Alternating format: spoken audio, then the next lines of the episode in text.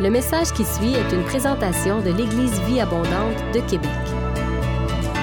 Pour plus d'informations ou pour accéder à nos podcasts, rejoignez-nous sur eva-québec.com. Bonne écoute!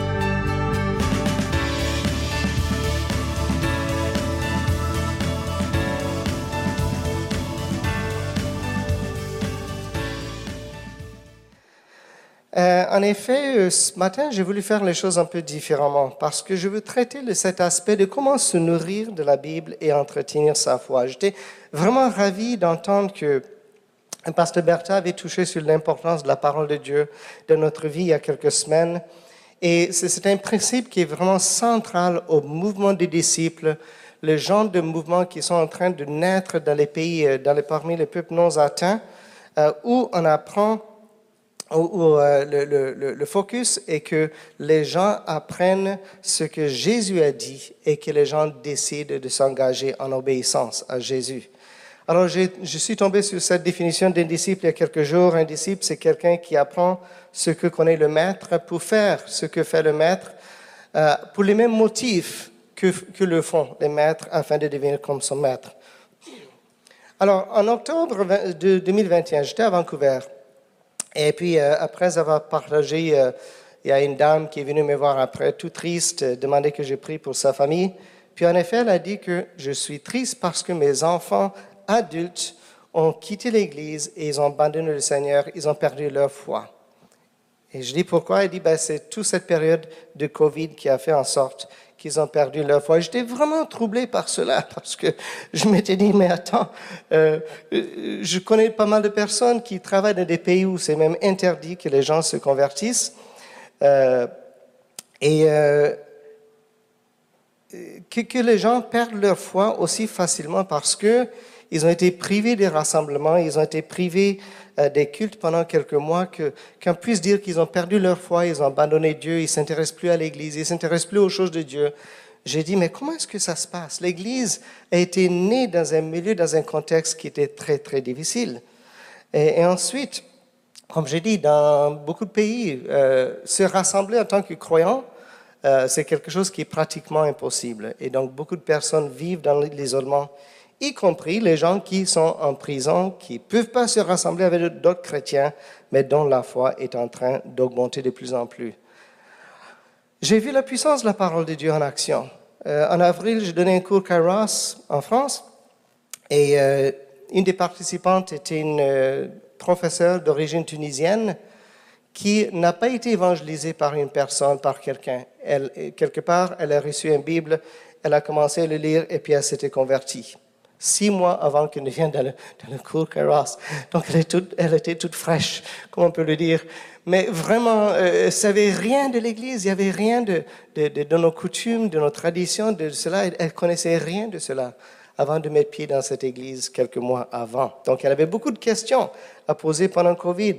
Mais j'étais frappé par cela. Elle était convertie tout simplement en lisant la parole de Dieu. Elle est si forte que ça. Elle avait déjà amené sa sœur au Seigneur elle se préparait après Kairos pour aller euh, donner son témoignage à son frère qui est imam.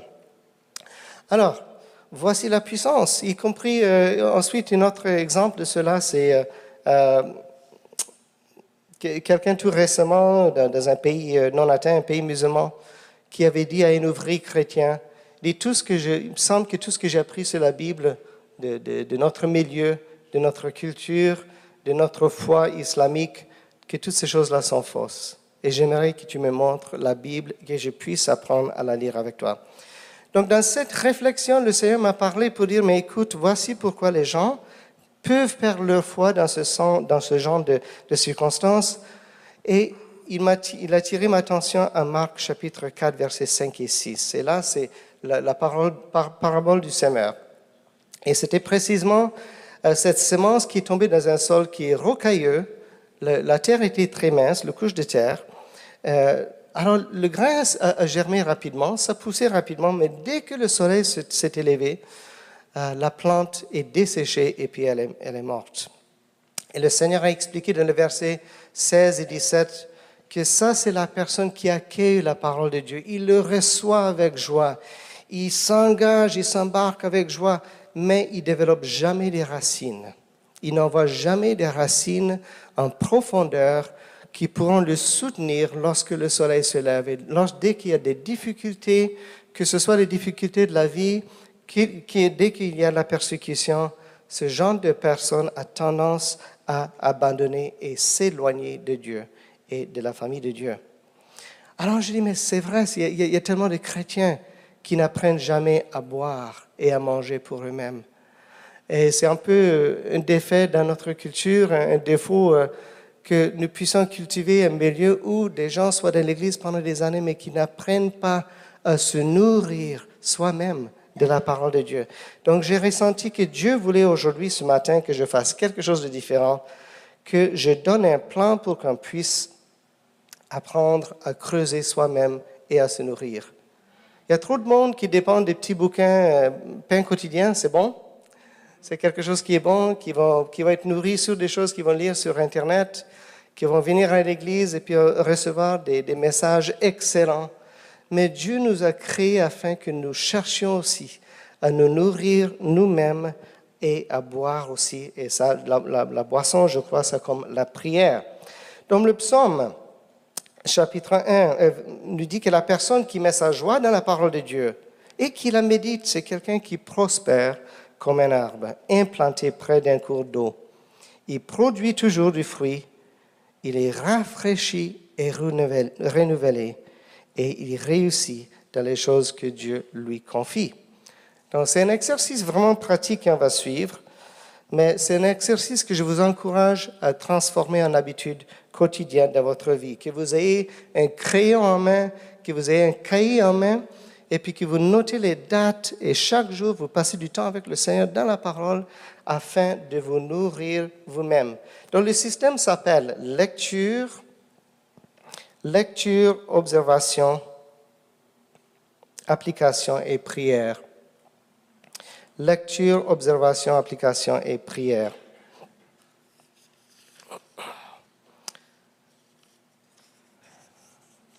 Quand nous lisons le psaume chapitre 23, nous lisons cette partie que le Seigneur me fait reposer dans les verts pâturage. Voici un peu l'image qu'on se donne ici dans l'Occident sûrement à cause des artistes euh, européens qui, euh, dans les Moyen Âge, c'est un peu procédé à l'image suivante. Voilà ce que nous voyons. Hein. Du foin, de l'herbe qui arrive jusqu'ici. Hein? De luciole, euh, comment dire, la lucerne qui arrive jusqu'ici, c'est paisible, c'est vert, c'est facile. Alors que quand David a écrit ce passage, regardons l'image suivante. Voici ce que David voyait. Comme les verts pâturages. Ça, c'est le paysage autour de Bethléem. Et j'ai suivi l'enseignement d'un homme euh, qui, qui, s'appelle Ray Vanderland, qui parlait de cela. Il dit, on s'imagine que voilà, c'est facile d'aller manger la parole de Dieu. Il dit alors que quand David a composé ce passage, il faisait, il faisait allusion à la vie actuelle qu'il vivait en tant que berger. Et là, dans ce pays, il y a des herbes qui sont très nourrissantes, mais qui sont cachés dans les fissures entre les pierres. Donc il y a une brume qui se passe là dans la nuit, une légère brume qui, nourrit ces herbes. Et puis voilà, elles se produisent, elles sont riches en nutrition, euh, et, puis, euh, elles sont bonnes, mais elles ne sont pas partout comme si on est en train de... On ne peut pas les tondre avec une tondeuse. Et donc le berger a la responsabilité d'amener les brebis dans ces lieux où se trouvent ces herbes et de d'amener les brebis dans les coins où ils vont trouver à manger. Mais c'est le travail du brebis, c'est la responsabilité du brebis d'aller et de creuser, ben, pas de creuser, mais de chercher à manger lui-même. Donc, je vous encourage à lire la parole de Dieu d'une façon systématique. Euh, et pourquoi est-ce que Dieu cache les choses de cette façon? Pourquoi est-ce que Dieu veut qu'on creuse comme ça, qu'on cherche comme ça, de cette façon? Vous savez que quand on fait les œufs de Pâques, quand on cache les œufs de Pâques avec les bambins, qu'est-ce qu'on fait? On les cache en plein vue. Hein? On fait semblant de les cacher, mais tout le monde sait que ces œufs ne sont pas cachés, parce que l'enfant n'est pas capable de chercher les œufs lui-même et puis de les trouver, et puis il se décourage rapidement. Et lorsqu'on est nouveau chrétien, la Bible, nous dit qu'il y a des choses qui, sont, du lait, des choses qui sont basiques, des choses qui sont simples. Mais lorsque nous mûrissons, Dieu veut que nous devenions des adultes. Et qu'est-ce qu'on fait avec les adultes? On les envoie en géocachette, hein, en chasse au trésor. On leur donne des, des, petites portions et puis on dit creuse pour découvrir où se trouve cet objet, de quoi il s'agit. Donc, euh, nous sommes des adultes et Dieu veut que nous apprenions à manger de la viande. Proverbe chapitre 25, euh, verset 2 nous fait comprendre que Dieu, veut être poursuivi. Il veut être poursuivi. Et il se révèle à la personne qui le poursuit. Vous allez trouver plusieurs, euh, passages dans la Bible comme ça, comme euh, pour le, c'est le, gloire du roi, quoi, de, de, faire cacher une chose, et c'est la gloire des, des, des rois. C'est la gloire de Dieu de cacher une chose, et c'est la gloire des rois de le chercher. Donc, je vais demander à Pasteur Benoît de lire Juge chapitre 6, versets 11 à 16.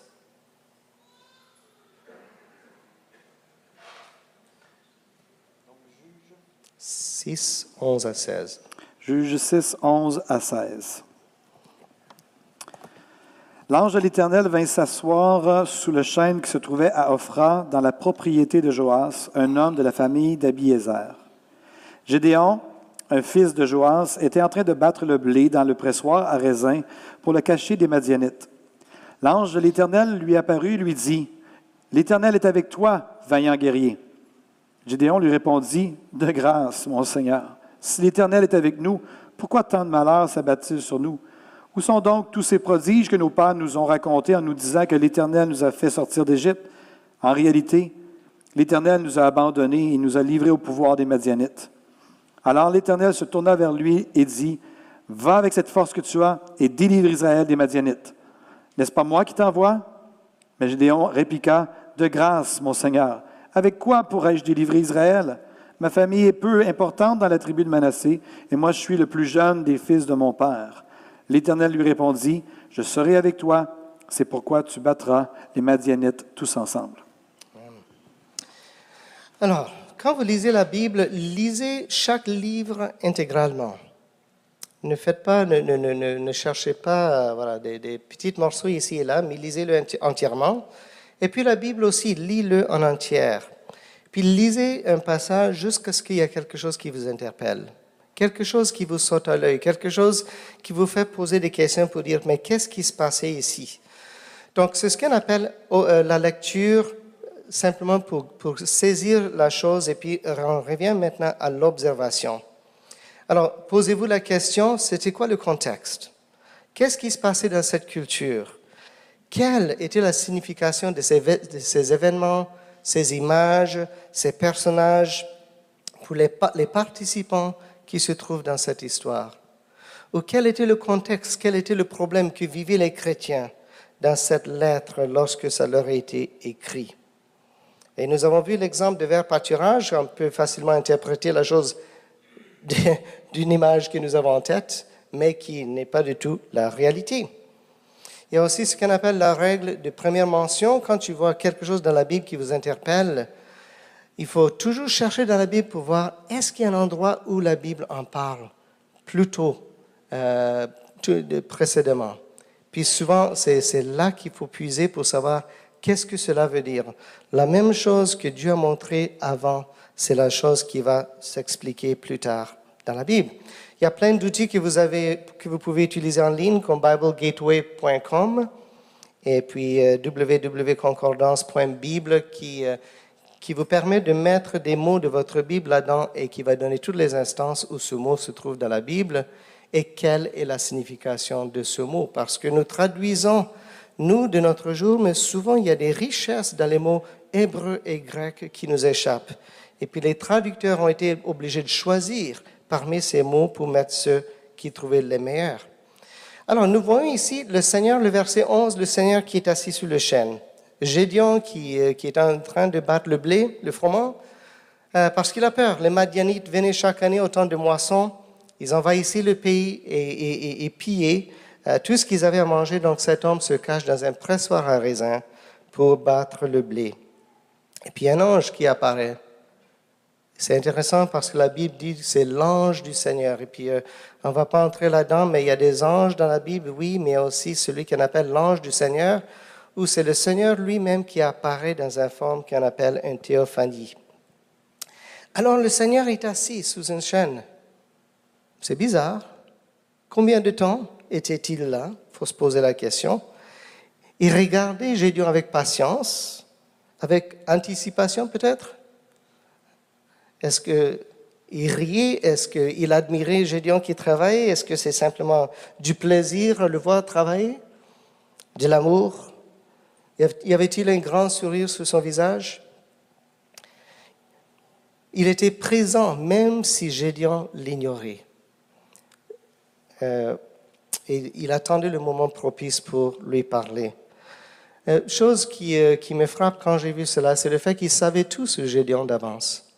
Il savait tout ce Gédéon. Si vous lisez la fin, de l'histoire, la biographie de Gédéon, vous allez voir que vers la fin, il n'a pas agi très bien. Il a fait des choses qui étaient vraiment, vraiment euh, malsaines. Il, il s'était éloigné de Dieu, il a permis l'idolâtrie, euh, encouragé même l'idolâtrie dans sa famille. Mais en ce moment, c'est Dieu, le Seigneur, qui savait tout ce Gédéon, l'aimait et il avait choisi quand même d'agir à travers lui. Le verset 12, on voit le Seigneur qui débute une conversation. Et il pousse deux propos qui peuvent sembler ridicules. Il dit, l'Éternel est avec toi. J'ai dit quoi? C'est n'importe quoi que tu me racontes là. L'éternel, quel éternel hein? Il, est, où lui? Euh, C'est moi qui est en train de, battre le foin ici. Je suis accroupi en deux pour, que ma tête ne soit pas visible et vous me dites que l'éternel est là. Euh, J'étais frappé par le fait que euh, Gédion puisse euh, par la question qu'il devrait se poser. Qui est ce monsieur qui vient me dire que le Seigneur est présent? Et en plus qui m'appelle? Vaillant héros. Vaillant héros. Donc cette personne lui colle un nom qui ne lui ressemble pas du tout et il devrait se poser, est-ce qu'il se moque de moi? Est-ce que, qu'est-ce qui se passe? Donc le verset 13, Gédéon réagit avec cynisme et peut-être même avec sarcasme. Ouais, c'est ça. C'est ça. Dieu est présent et moi, je suis un héros vaillant. Il a commencé à sortir toutes les opinions de sa culture. C'est Dieu qui nous a abandonnés, c'est Dieu qui nous a euh, délaissés, c'est Dieu. Où est-il, ce Dieu dont on entend parler par les vieux Ce Dieu dont on nous, on nous raconte des histoires quand on est enfant, il est où ce Dieu? Il est où? Parce que Gédéon ignorait tout sur la vérité que c'est son peuple qui avait abandonné Dieu et non pas le contraire. Dans le verset 14, on voit comme si le Seigneur laisse passer tout cela, il ne le réplique pas, il ne le corrige pas, il ne revient pas là-dessus. Mais le Seigneur lui fixe les yeux d'un regard et puis lance une invitation.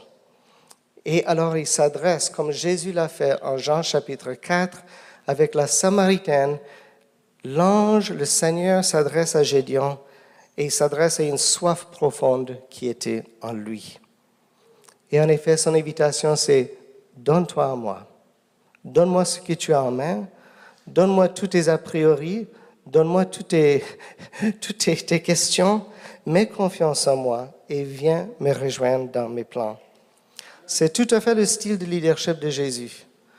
Je ne sais pas si ça vous a marqué aussi que quand Jésus appelle les disciples, il dit pas voici le plan, voici ce qu'on va faire, et puis voilà, dans un mois on va faire ceci, on va faire cela, et puis en fin de compte, euh, voilà, je vais mourir, puis je vais être crucifié, vous allez tous fuir, mais puis après vous allez... Non, il dit pas tout cela d'avance, il voit les disciples, il s'approche d'eux, il ressent cette soif qui est en eux, et puis il dit, viens, suis-moi, viens, suis-moi. Donc on voit que c'était le style du Seigneur de ce moment. Dans le verset 15, Gédion reconnaît ses propres incapacités.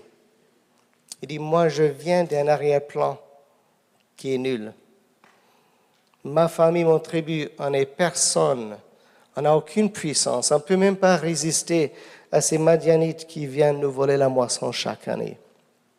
Je viens d'une famille qui est sans importance. Et moi, je ne suis personne.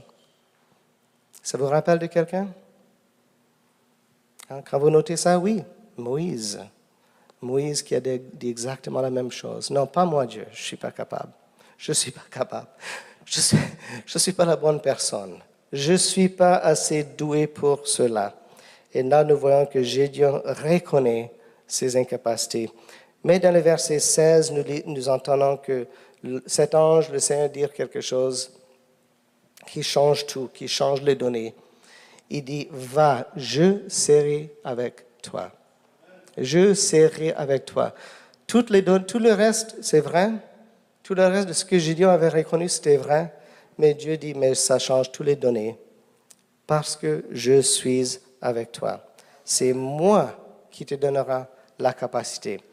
Donc maintenant, il faut le mettre en application. Quelles sont les applications? Donc vous notez cela, l'application de ces paroles, l'application de ces choses qui m'ont interpellé. Quel parallèle existait dans le contexte de ces personnes et le mien? Entre Gédion et moi Est-ce qu'il y a des parallèles que je vois dans sa vie et la mienne?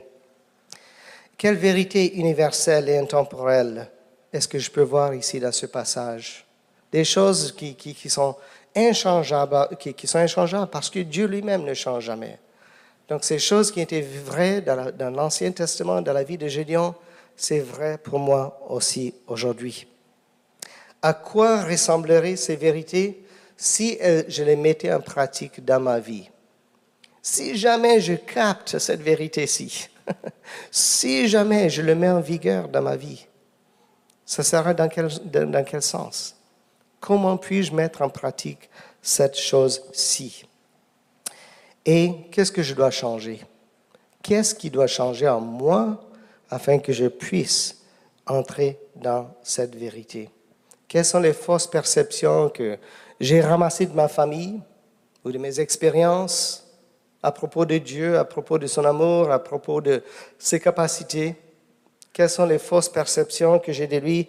Euh, quelles sont les, croyances qui sont ancrées profondément en moi, mais qui sont contradictoires à ce que Dieu dit à son sujet et à mon sujet?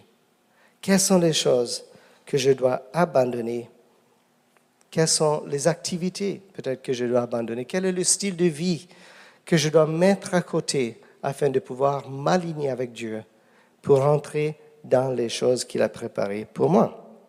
Donc on va voir. Alors, en 2 Corinthiens chapitre 16, verset 9, nous voyons que l'Éternel étend ses regards sur toute la terre pour soutenir ceux dont le cœur est tout entier à lui. Dieu est en train de chercher, est en train de chercher constamment, dit la parole de Dieu. Il était là en train de chercher un Gideon pour utiliser pour sa gloire. Il est en train de chercher des gens aujourd'hui pour sa gloire, afin de les soutenir. Pas pour les juger, mais pour les soutenir. Ça me fait penser au Genèse chapitre 16, où il y a cette, cette esclave égyptienne, Agar, qui était chassée, puis elle se trouve en plein désert, en dessous d'un arbre, tout triste, euh, croyait qu'elle allait mourir, puis elle pleure, et puis Dieu lui rencontre. Dieu lui parle. Et cette fille qui n'avait rien, à faire avec la promesse que Dieu a donnée à Abraham, découvre du coup que Dieu la connaissait. Parce qu'elle lui a donné un nom, El Roi, qui veut dire Dieu me voit. Dieu me voit. Ce matin, euh, en me préparant, j'ai regardé les statistiques dans le monde aujourd'hui. Euh, il y a presque 8 milliards de personnes qui existent. Et euh, à 7 heures, quand j'ai consulté les chiffres, il y, avait, il y a eu déjà 52 000 personnes qui étaient nées. Et voilà, c'était en train de compter, calculer. Mais ça, me frappe, ça me frappe souvent. Dans les 8 milliards de personnes qui existent sur la Terre aujourd'hui, qui sont dispersées, qui sont cachées dans des coins reculés, qui sont dans ces pays reculés, sans compter même ceux qui ont déjà dévancé, Dieu les connaît. Dieu les voit. Il le connaît jusqu'à leur ADN.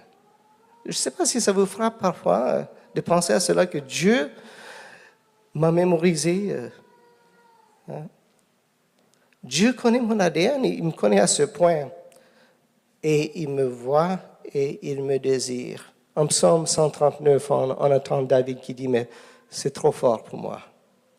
de comprendre combien Dieu est conscient de qui je suis, que Dieu sait que j'existe, qui, me connaît intimement de cette façon, c'est trop fort pour moi, ça me dépasse.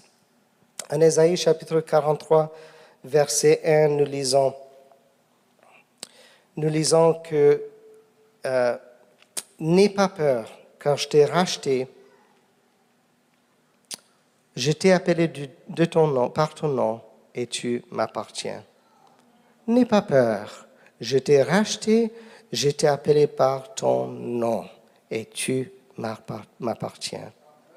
Le fait que Dieu puisse voir nos manquements comme il voyait celles de Gédion, et il ne nous rejette pas, je trouve que c'est incroyable. Déjà, rien que dans cette semaine, dans le temps de, méditation, c'est quelque chose qui m'a frappé. Je dis, oh Dieu, Dieu, je, suis, ému parce que je n'ai pas besoin de me cacher devant toi en venant de ta présence. Je n'ai pas besoin de me justifier, ça ne sert à rien. Je n'ai pas besoin de, voilà, d'essayer de, de d'agrandir qui je suis. Tu sais exactement qui je suis, avec qui tu as affaire et tu m'aimes. Et ton engagement envers nous, c'est nous transformer et nous utiliser pour ta gloire. Alors une deuxième chose dans cela se trouve en Romains chapitre 4, verset 17. Donc des choses que j'ai extraites de ces lectures, de ce que j'ai observé dans cette rencontre entre le Seigneur et Gédion. Le, Romain chapitre 4, verset 17, la partie B nous dit que Dieu donne la vie aux morts et il appelle à l'existence ce qui n'existe pas. Il appelle à l'existence ce qui n'existe pas. Nous portons souvent des identités qui nous ont été collées par euh, nos familles, par notre entourage, des identités qui sont liées à nos vécus. Vous êtes un toxicomane, vous êtes un raté, vous êtes un échoué, vous êtes un, indésirable, vous êtes un dépressif, vous êtes ceci ou cela. Et puis nous savons combien l'ennemi travaille afin que ces identités deviennent non seulement des étiquettes que nous portons, mais que ça, ça devient même qui nous sommes. Et puis on se laisse croire, on commence à croire que c'est une réalité à notre, à notre avis, c'est quelque chose qui est changeable. Mais dans ce passage, j'apprends que Dieu veut nous donner une nouvelle identité. Il veut nous donner cette nouvelle identité qui vient de lui.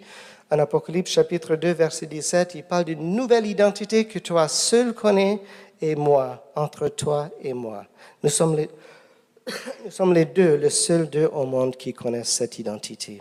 Et puis nous voyons dans la vie d'Abraham, avant qu'il puisse entrer dans ce que Dieu avait prévu pour lui, il a fallu que Dieu change son nom de Abraham en Abraham, un nom qui lui semblait absolument impossible.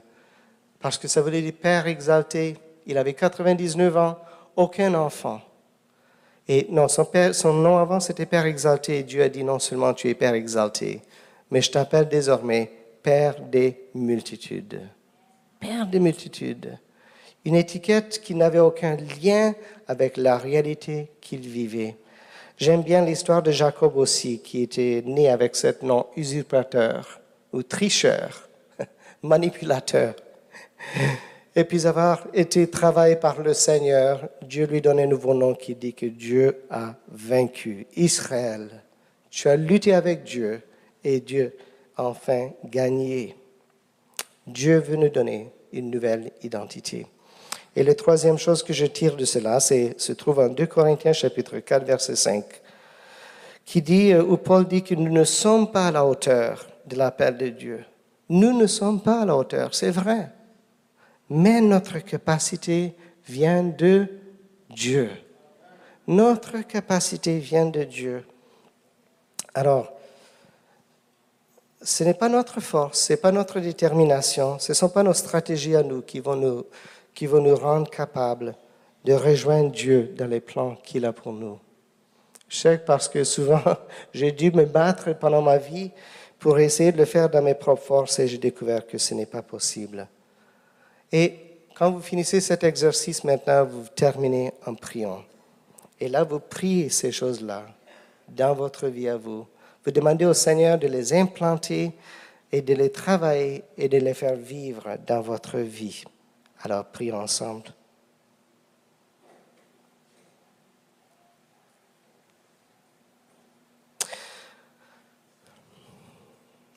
Peut-être que vous êtes, vous êtes présent, soit sur Internet ou soit ici en personne, que vous dites, ben, j'ai entendu parler de Dieu, mais je ne sais vraiment pas s'il existe. Et en plus, je ne sais pas s'il est au courant que j'existe. Et quand je vois le monde autour de nous, je crois que le monde est rempli de gens qui crient, qui pleurent. Où est ce Dieu? Où est ce Dieu? Est-ce qu'il sait que j'existe?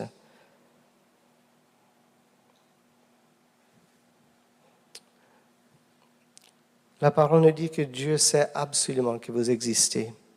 Il sait ce que vous avez vécu. Il sait ce qui vous a été affligé, ce qui vous a été imposé. Et Dieu veut que vous le connaissiez. Et si euh, vous avez envie de savoir comment entrer en relation avec le Seigneur, venez nous voir après, et puis nous aurons le plaisir de vous présenter à Dieu. Mais aussi en tant que croyant, peut-être que vous vivez des moments où euh, vous dites que ben, je me sens invisible. J'ai l'impression que je suis invisible, je suis inconnu, je suis délaissé, je suis perdu. Je vous assure que Dieu vous a racheté. Il vous a appelé par votre nom. Et vous l'appartenez. Et en ce moment, le Seigneur veut que vous sachiez que vous l'appartenez, que vous n'êtes pas invisible et qu'il est prêt à agir dans votre vie. De deux, Dieu, Seigneur, tu... Euh, Tu sais combien nous avons ces fausses étiquettes qui sont collées euh, sur nous? Seigneur, je prie que pour ceux qui se sentent aujourd'hui incapables ou délaissés ou euh, qui se disent que voilà, je suis, euh, ma vie est un échec, est un échec et j'ai raté à tout ce que je fais. Je vis avec un tel problème, je vis avec telle addiction, je vis avec telle chose. Seigneur, je prie que tu montre à ces personnes que tu leur donnes un nouveau nom. Que tu leur donnes un nouveau nom. C'est un nom peut-être qu'ils n'auront jamais pu imaginer. C'est un nom qui va les appartenir. Ce sera entre vous deux. Mais je prie qu'à chacune de ces personnes qui est assoiffée, de se débarrasser des étiquettes qui l'ont été euh, imposées. Seigneur, que tu lui donnes ce nouveau nom même alors que nous sommes en train de prier, que tu siffles aux oreilles des gens, je t'appelle désormais, vaillant guerrier, ou Père des nations, ou vaincu par Dieu, ou bien-aimé. C'est lui qui aime, que le Seigneur aime, quoi que soit le nom. Seigneur, je prie que tu donnes à chacun le nom qui lui est nécessaire pour entrer dans tes plans. Et en toi, Seigneur, je prie que tu donnes la force nécessaire pour faire les choses que tu nous appelles à faire. Nous voyons combien Gédion, Seigneur, se trouvait face à un défi qui était au-delà de lui, qui reconnaissait ses manquements, qui reconnaissait qu'il n'était pas capable dans ses propres forces. Et Seigneur, je prie aujourd'hui, je te demande aujourd'hui de, de manifester ta présence euh, de façon dans chacun de nous, Seigneur, que nous sachions que ça ne dépend pas justement de nous, mais ça dépend de ta présence et de ta puissance qui est en action dans nos vies et que nous n'avons qu'à nous soumettre à toi afin de te laisser prendre la place et de diriger comme tu vois bon, afin que nous réussissons dans tout ce que tu nous donnes à faire. Donc Seigneur, je, te remercie. Euh, je prie Seigneur que nous puissions apprendre à nous nourrir de ta parole.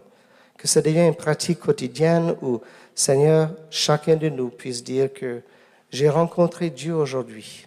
J'ai reçu quelque chose qui, était nécessaire pour ma journée.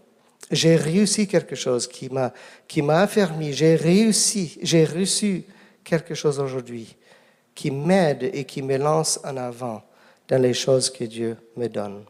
Dans le précieux nom de Jésus. Amen.